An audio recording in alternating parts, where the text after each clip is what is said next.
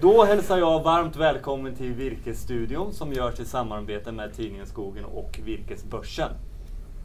Virkesbörsen, vi är en digital marknadsplats där man som markägare ska kunna göra bra virkesaffärer, kunna bjuda ut sitt virke till så många köpare som möjligt och få rätt betalt för sin virke.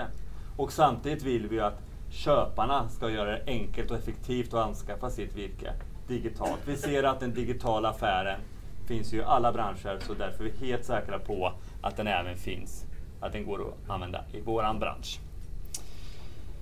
Eh, idag spelar vi som sagt var in här på S E B:s kontor på Stureplan, och det gör vi för att vi vill visa på att skogen är representerad här i storstaden. Det är jätteviktigt som vi ser det. För att det är ju trots allt så att det är här många beslut tar i vår huvudstad liksom, men skogen den finns ju där ute i landet. Och Virkesbörsen finns i hela landet, så att det är jätteviktigt att trycka ut kunskapen om skogen. Kort om mig bara, jag heter Carl Johan Moberg, jobbar på Virkesbörsen som sagt var och ska försöka programleda det här idag. Som sagt så gör vi ju Virkesstudion ihop med eh, Tidningen Skogen, och därför har vi med oss Bengt Ek här idag. Välkommen. Tack ska du ha. Och du är chefredaktör på tidningen. Ja, det är jag, och generalsekreterare på Föreningen Skogen som ger ut tidningen. Varmt välkommen. Och eftersom vi befinner oss här på S C B så är vi med Joakim Larsson mm. från S C B och segmentsansvarig för skog- och lantbruksaffären. Stämmer, precis. Tack så mycket. Till välkommen till ditt eget kontor. Ja, tack. Bra, och sen har vi ju med oss vår egen Per Helberg från Virkesbörsen. Ja. Välkommen Per också. Tackar. Jaha, ska vi börja då lite här då. Om vi tittar på det gångna året som har ju bjudit på ganska stora utmaningar för oss som håller på med, med skog och lantbruk. Eh, för ett år sedan när vi var i augusti-september då såg vi att all time high på virkespriserna va? Det var bra fart på det överlag där. Sen hände ju någonting framåt jul va? Lagren steg, det var stormar i Europa och vi fick den här ännu mer angreppet av granbarkborren. Det här innebär ju var ju liksom att vi fick en ganska snabb nedgång i det hela. Och eh, det är ju alltid lätt så här i efterhand att det var klokt att, att säga så här gick det. Men hur ska man kunna förutse det här då? Och det här är ju någonting som vi på Virkesbörsen pratar mycket om där. Och Per, vi har ju nu eh, tittat på en indikator då för att kunna vara med på tårna som skogsägare och kunna se vart åt bär marknaden. Men jag tror att vi på Virkesbörsen vi brinner för en aktivt och lönsamt skogsbruk. Och jag tror att grunden till det är att man har rätt information både som skogsägare och virkesköpare egentligen. Och för att stötta skogsägare och virkesköpare har vi satt upp ett index som vi kallar för virkesprisindikatorn som vi lanserade den här veckan. Och tanken med det är att vi väger ihop ett antal olika index, makroekonomiska indexar. Då kan vi göra en korg som korrelerar väldigt väl med vart virkespriset är på väg någonstans. Och det gör att man som skogsägare kan få en snabb uppdatering om vart är virkesmarknaden på väg någonstans. En temperaturmätare på, är det på väg uppåt eller neråt, och hur ska jag tänka som skogsägare eller virkesköpare i mitt skogsbruk. Sen är det tyvärr så kan inte vi förutse stormar och sådana grejer, men rent makroekonomiskt så kan vi åtminstone säga att vartåt barkar virkesmarknaden. Och vad tror du då? Är det använd, är användare utav den här? Är det skogsägaren eller är det virkesköpare? Jag tror att både, både skogsägare och virkesköpare är liksom betjänta av relevant information inför en affär. Mm. Som virkesköpare att kunna komma ut och vara en trovärdig aktör och förklara vart är virkesmarknaden. Tänk så här eller gör så här som skogsägare. Och som skogsägare är det alltid värdefullt att vara rätt informerad. Och det kan ju vara alltifrån att läsa tidningen Skogen, prata med sin bankman, läsa virkesprisindikatorn. Så jag menar, vi är alla tre informationsbärare mot skogsägare och virkesköpare i det här fallet. Mm. Och det är det vi vill stötta upp dem med också då. Ja men precis. För vi vet ju att just kunskap om skog, det kan man ju läsa det till eh, ganska enkelt på, på Skogforsk hemsida och sådana här saker. Men nu är det liksom lite mer marknadsorienterat för att få rätt inblick i marknaden. Absolut, så får man ju inte stirra sig blind på sådana här index heller. Utan det kan ju fortfarande så att det lokala sågverket har fått en stor order på fönster eller vad det nu kan mm. vara. Även om det är en brinnande lågkonjunktur. Mm. Och det är därför det är så viktigt att konkurrensutsätta sitt virke och nå alla köpare. Och det tycker jag då att man gör enklast via Virkesbörsen. Ja, det är klart. Det är klart. Jaha Joakim, Som bank då så är ni en eh, viktig del i eh, skogsägandet ju. Och eh, nu när vi ser liksom att vi har en liten nedgång i konjunkturen där, hur ser er rådgivning ut för, till markägarna? Mm. Nej, men jag skulle vilja säga rent generellt när vi tittar på skogsägarna som kollektiv, om man säger, så tycker jag att skogsägarna rent generellt har en ganska god beredskap, alltså med sin ekonomi och, om man säger, sin liksom, finansiella status. Så på det sättet så, så tror jag att många skogsägare har ganska goda möjligheter och möta de här både upp- och nedgångarna som är i virkesmarknaden mm. till exempel. Eh, men det är klart att eh, lite beroende på situation, om man är nära en investering till exempel, så är det viktigt att se över hur eh, mina ekonomiska flöden också ser ut eh, framåt och i närtid. Och eh, den diskussionen blir ju viktig naturligtvis då, i de här sammanhangen. Mm. Eh, samtidigt så är det ju så att eh, dels så blir det kanske viktigare, som Per är inne på, att eh, jobba med, eh, i marknaden med det virket man har. Det kan ju vara olika eh, sortiment som efterfrågas mer eller mindre till exempel. Det kan ju också vara möjlighet att eh, göra vissa åtgärder om det är en mindre efterfrågan på vissa skogliga tjänster till exempel. Så kan det vara ett tillfälle att, eh, att göra de åtgärderna när konjunkturen är sämre helt enkelt. Mm.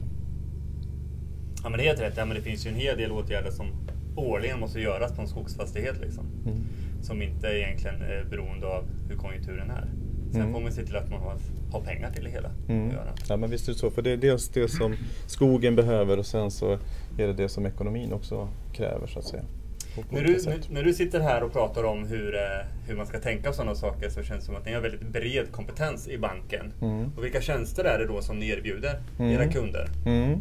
Nej, men eh, väldigt bra att börja i den, i den änden, så att säga, med eh, som jag tycker då den kompetens eh, som vi har byggt upp internt eh, i banken.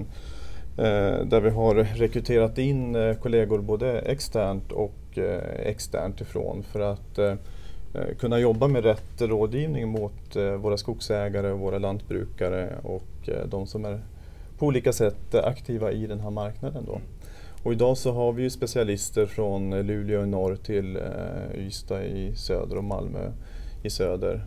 Så att vi har en väldigt bra setup av kollegor som är med i de här sammanhangen. Och sen tycker jag att eh, vår stora fördel är att vi, vi är väldigt komplett som bank. Vi, vi jobbar med både markägare och skogsägare, men vi jobbar också mycket med industrin och skogsindustrin. Eh, med den banken som vi är, så, att, så, så har vi den möjligheten att, att jobba brett i marknaden helt enkelt. Och det, eh, där har vi också nytta av att vi, vi har mycket kompetens eh, i banken, så att säga. Mm. När det, när det sitter ner med en kund, analysverktyget kring det hela antar är en skogsbruksplan? Ja, väldigt mycket, mycket utgår från skogsbruksplanen, så, så är det ab- absolut. Ja. Och det är ju, är ju ett hjälpmedel. Det är ju viktigt att tänka på det, att skogsbruks, skogsbruksplanen är ett hjälpmedel. Sen behöver man ju eh, fylla på med, med kanske mer information. Och i synnerhet som skogsägare själv och tillsammans med de skogliga rådgivarna så måste man ju vara ute i skogen också och se till hur verkligheten ser ut. Men nu till exempel, nu har vi ju i många delar av Sverige stora angreppet och granbarkborren då. Ser ni där när ni sitter, är det svårt där att analysera liksom en skogsbruksplan då? För det kan ju, den kan ju ha blivit skälpt över en mm. vecka egentligen. Jo, men kommer. Så är det absolut, och vi söker också efter olika typer av verktyg som kan bistå både skogsägaren och oss.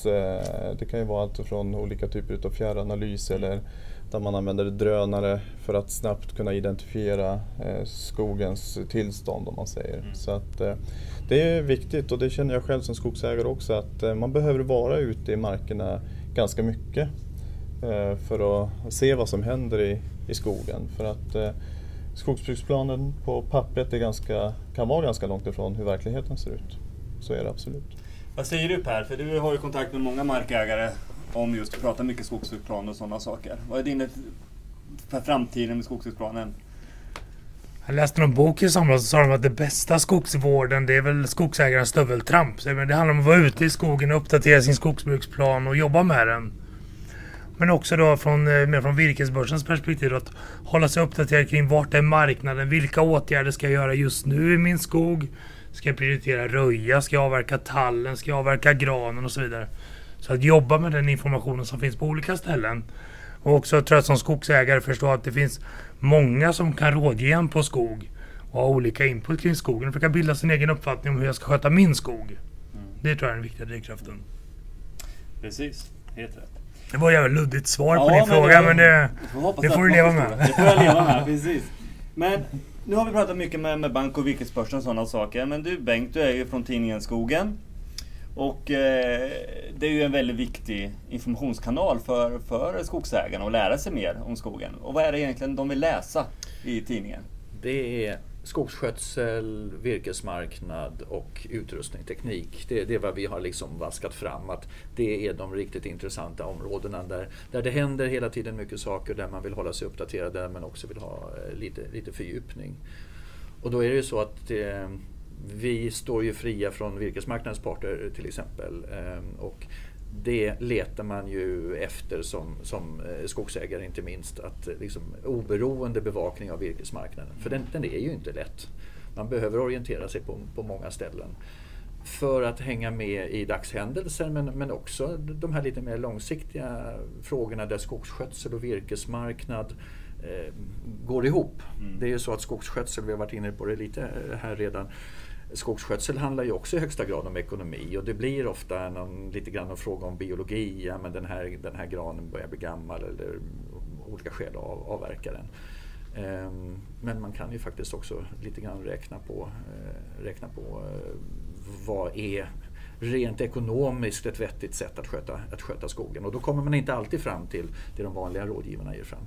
Så att ja, skogsägare söker naturligtvis information från alla håll, men en poäng med olika parter, vare sig det är en tidning eller någon annan, det är en poäng när rådgivningen kommer från någon som inte står med ena foten i, eller med båda fötter i en part hos virkesmarknaden. Ja, just det. Hur ser ni kring, för ni har ju en ganska bred eh, prenumerationsskara, mm. och vi vet ju att eh, medelåldern hos eh, markägarna är ju något högre. Ser ni skillnad liksom i åldersspannet där, vad man är intresserad av att läsa? Eh, nej, inte vad man är intresserad av att läsa egentligen. Man, man har nog rätt gemensamma frågor. Sen, sen har vi, vi har stora och vi har, vi har små eh, skogsägare.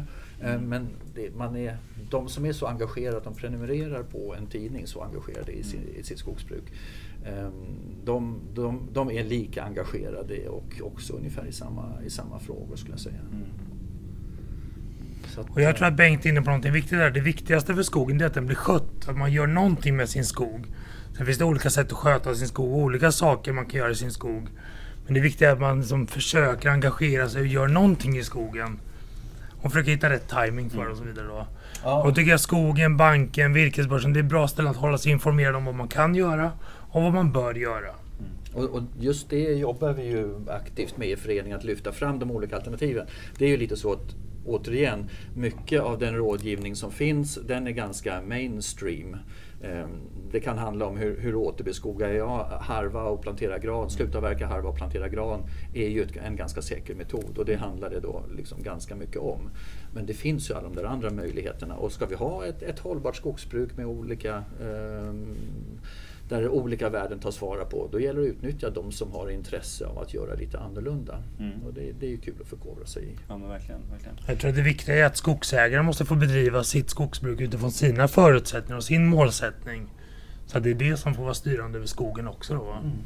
Ja, men så är det. Det finns ju alltid ett, ett, det är ju inte alltid det ekonomiska som styr ägaren av en skogsfastighet. Det kan många er vittna över liksom, att, att det är ju ett annat intresse som, som, mm. som kan styra också. Kan ja, men en bra svampskog kan vara nog så viktigt som en bra efterlikvid eller vad det nu är man söker ja. för någonting då. Ja, olika jag, drivkrafter. Jag fick själv en liten, en liten här rolig sak. Rolig sak är det inte, för det var granbarkborreangrepp på mina föräldrars fastighet förra hösten, så att eh, det, är, det är avverkat och klart nu. Men nu när min, min, min fru och mina systrar skulle gå ut och plocka svamp, då undrar de varför svampskogen var nedhuggen. Då kan jag säga att jag har informerat dem väldigt många gånger att den här skogen måste huggas ner. Men du sålde på virkesbörsen, så då var det ju värt det. Ja, det var det, ja. värt det. det, var värt det. det, var det. Eh, vi pratar mycket om skogsägarna och de bitarna där, och eh, det jag är lite intresserad av det är att se tidningen, det är ju en papperstidning, men ni jobbar ju ganska mycket med era digitala kanaler. Mm. Eh, jag följer er både på, på Facebook och sådana saker. Hur ser det ut där? Blir det ett större användande utav era prenumeranter? Ja, det är det. Alltså man kan säga att en, en tidning eh, visade sig, den vill folk fortfarande läsa väldigt mycket som, som papperstidning. Alltså den typen av material, reportage, eh, fördjupande artiklar och, och sånt där. Alltså att, eh, det finns skogstidningar som har prövat att bli digitala istället, och det, det har inte fungerat. Eh, Skogen går att läsa digitalt, men intresset är ganska litet. Utan det man vill ha just digitalt, det är ju olika tjänster. Så att, alltså, vi har då plats, platsannonser mm. eh, som, som är, liksom, är mer en funktion än, än bara läsning. Likadant eh, Skogsencyklopedin, som är då en, en ordbok där man kan gå in och slå in en fackterm för att se vad den betyder och sånt där. Den typen av funktioner. Skogssveriges frågelåda har vi hand om också, med sjutusen frågor. Så att det vill man ha, på, ha digitalt, kanske inte i första hand långläsningen för de flesta, om man tittar på liksom efterfrågan brett. Nej, men det förstår man ju. Man, frågelådan är ju perfekt, man står där i skogen och kommer på, då är det rätt smart och snabbt i telefonen där. Helt enkelt. Och jag uppskattar ju den här, eftersom vi sitter och bevaknar hela skogsindustrin, den här, ni har ju en tjänst där man säger på gång.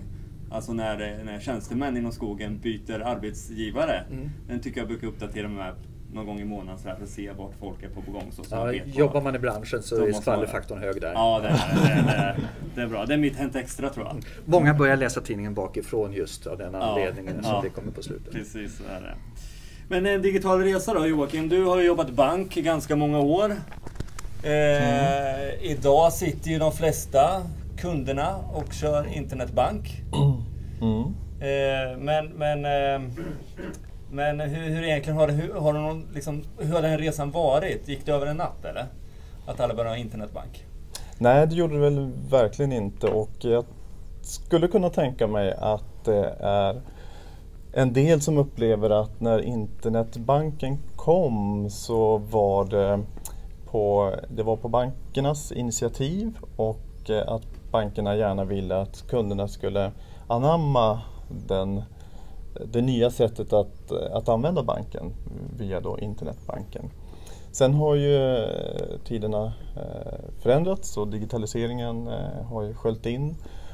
Och idag så är det väl så att kunderna istället ställer allt högre krav på att vi banker då ska kunna tillgodose våra banktjänster via de digitala vägarna, så att säga, via telefonen till exempel.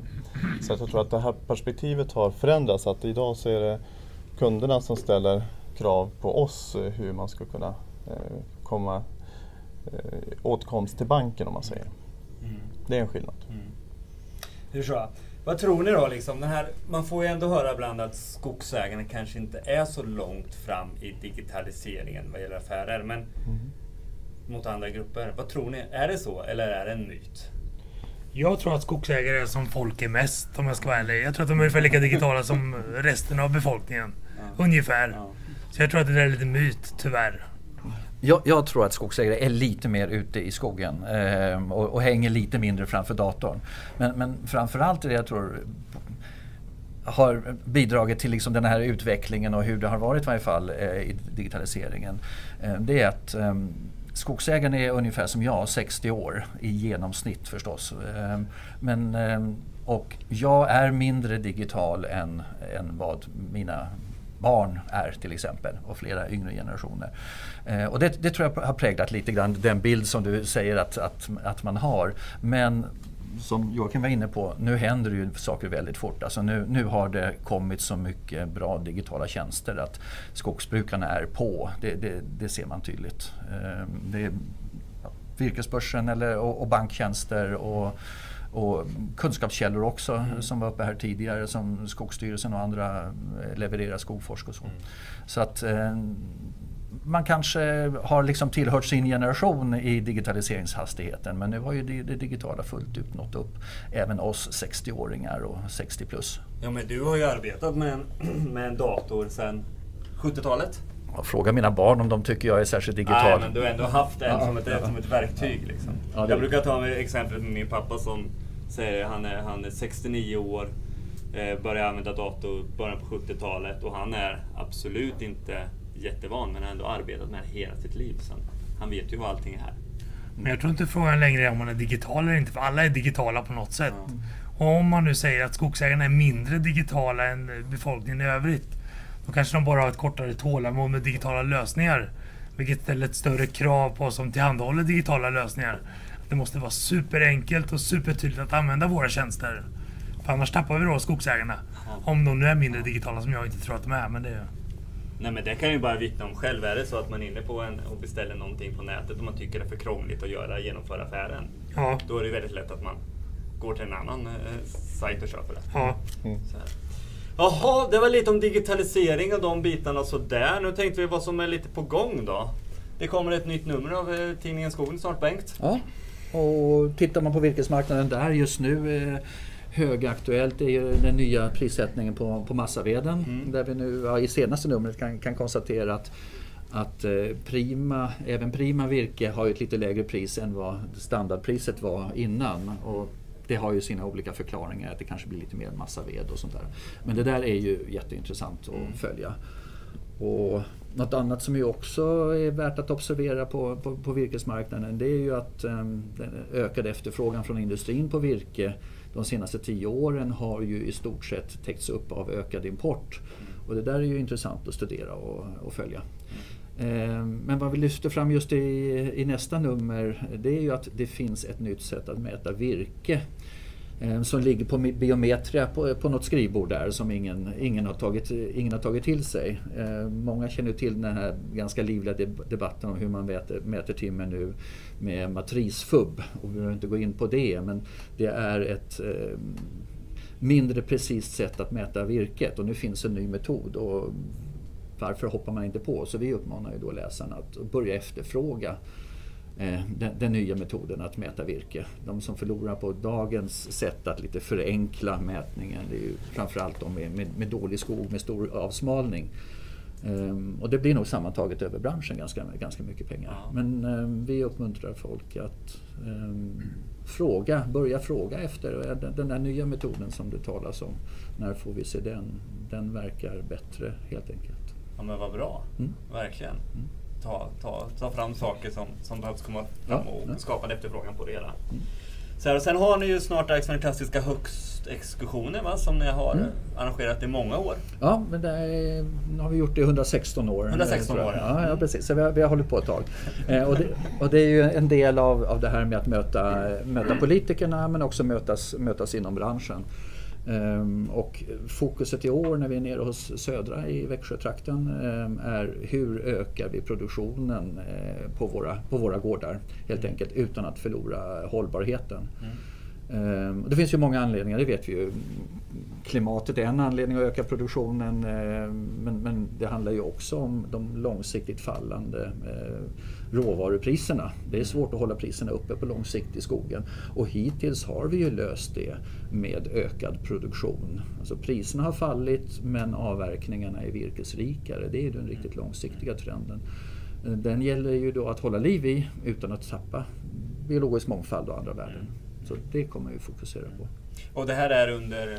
nittonde september. Ja, artonde och nittonde september. Tyvärr är det fullt nu, så du kan inte haka på. Vi kan inte haka på, ingen här heller. Hoppas att ni använt det redan då i så fall. Ingen del. Ja, men spännande där. Och det är två dagar? Ja, det är två dagar.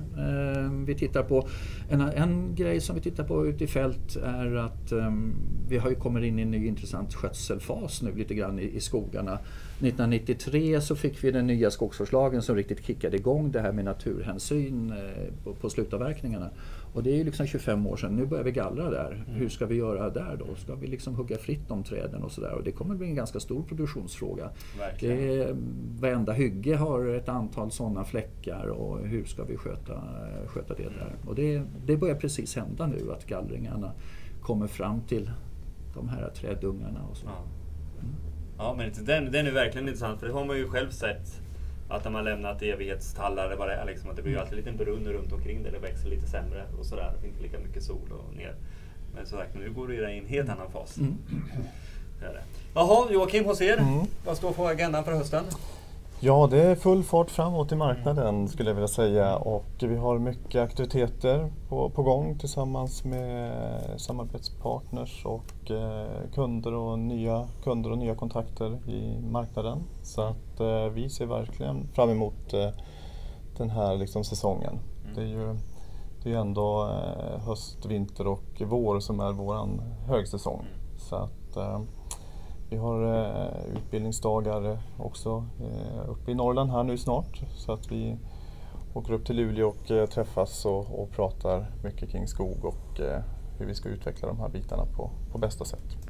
Vilken kunskapsbank ni sitter med. Ni har kompetens som du säger i hela landet och mm. då, ni har ju flera kunder då antar jag som, mm. som äger skog i hela landet. Mm, vi kan verkligen. Så. Absolut, och kunderna och våra samarbetspartners är våra liksom, viktigaste kontakter också för För, för oss att förkovra oss kring marknaden, kring eh, skogsskötsel och all hantering runt omkring. Så att vi, vi försöker vara väldigt aktiva på den sidan tillsammans med, med människor som finns i vår omgivning på olika sätt. Bra. Och Per, vad händer på Virkesbörsen? Jag får konstatera att vi är en bebis i sammanhang jämfört med skogen som är över hundra år gamla. Ja. Men det, jag menar på Virkesbörsen, vi fortsätter utveckla funktioner och tjänster som ska komma skogsägare och virkesköpare till del. Exakt vad det är får vi se. Nu är virkesprisindikatorn det senaste tillskottet. Då. Men jag tror att det som är spännande att följa nu i höst är att vi kommer ju runt tjugo arton med rekordvinster i industrin. Så jag tror att det sitter och räknas mycket nu på nya investeringar och utökad kapacitet i olika former ute i industrin. Och det är någonting som förmodligen kommer driva efterfrågan på virke framöver också. Ja, senast igår. Så det tror jag vi kommer se mycket spännande annonseringar. Ja, senast igår var det S C A släppte sin, sitt där, sin investering i Åbolag här på. Jag menar, en, en industri som går med vinst väldigt kraftigt, det de gör det är att de köper mer kapacitet. Så jag tror vi kommer se mycket spännande annonseringar under hösten. Ja, ja men det är roligt där.